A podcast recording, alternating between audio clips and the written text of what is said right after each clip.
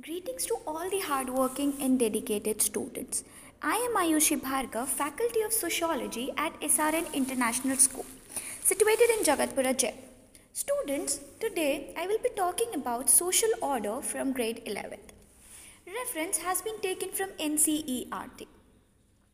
The meaning of social events or the processes often becomes clear through contrast, just as the letters on the page that you're reading become legible because they contrast against the background.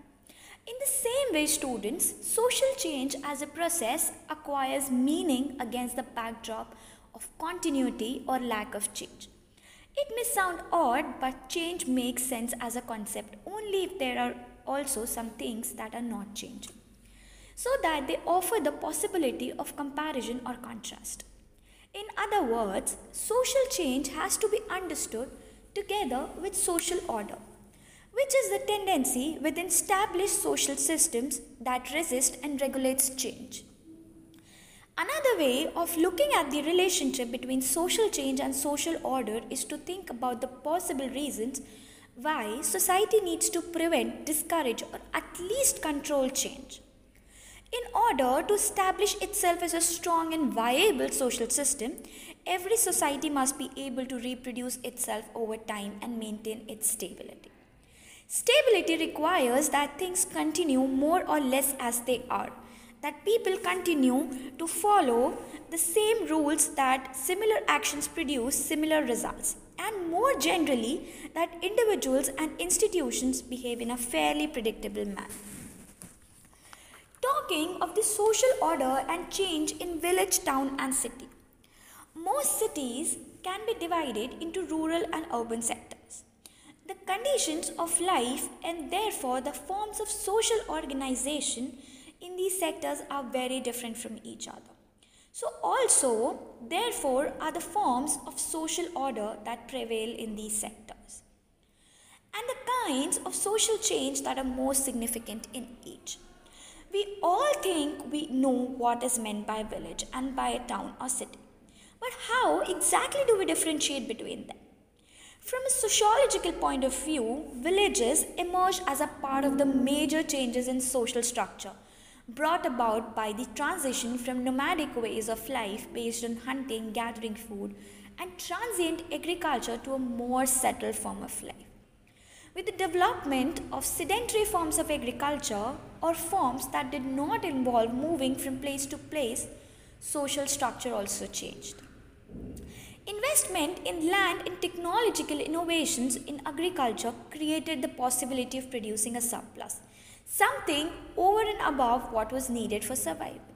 Thus, settled agriculture meant that wealth could be accumulated, and this also brought with it social differences.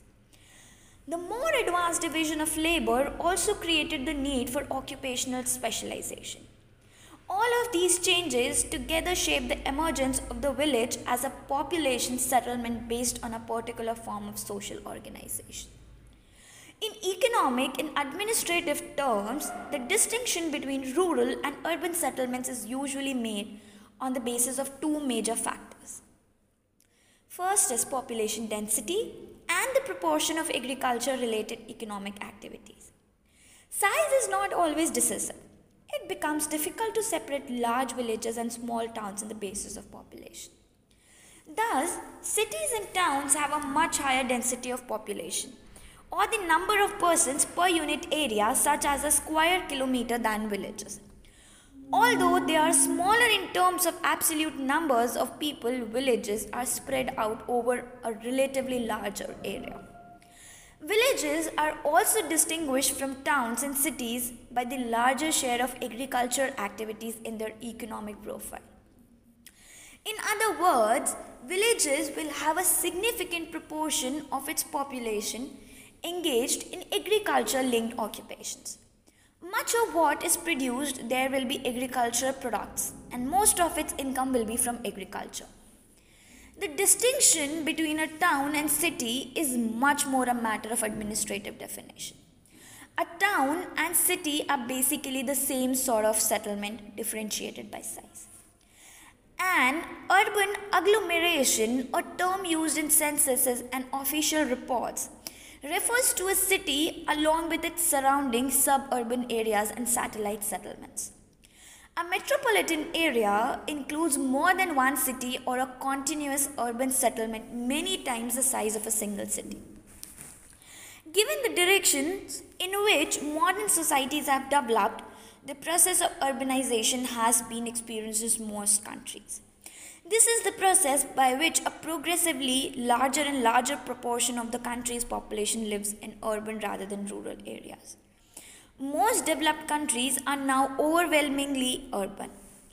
Urbanization is also the trend in developing countries. It can be faster or slower, but unless there are special reasons blocking it, the process does seem to occur in most contexts.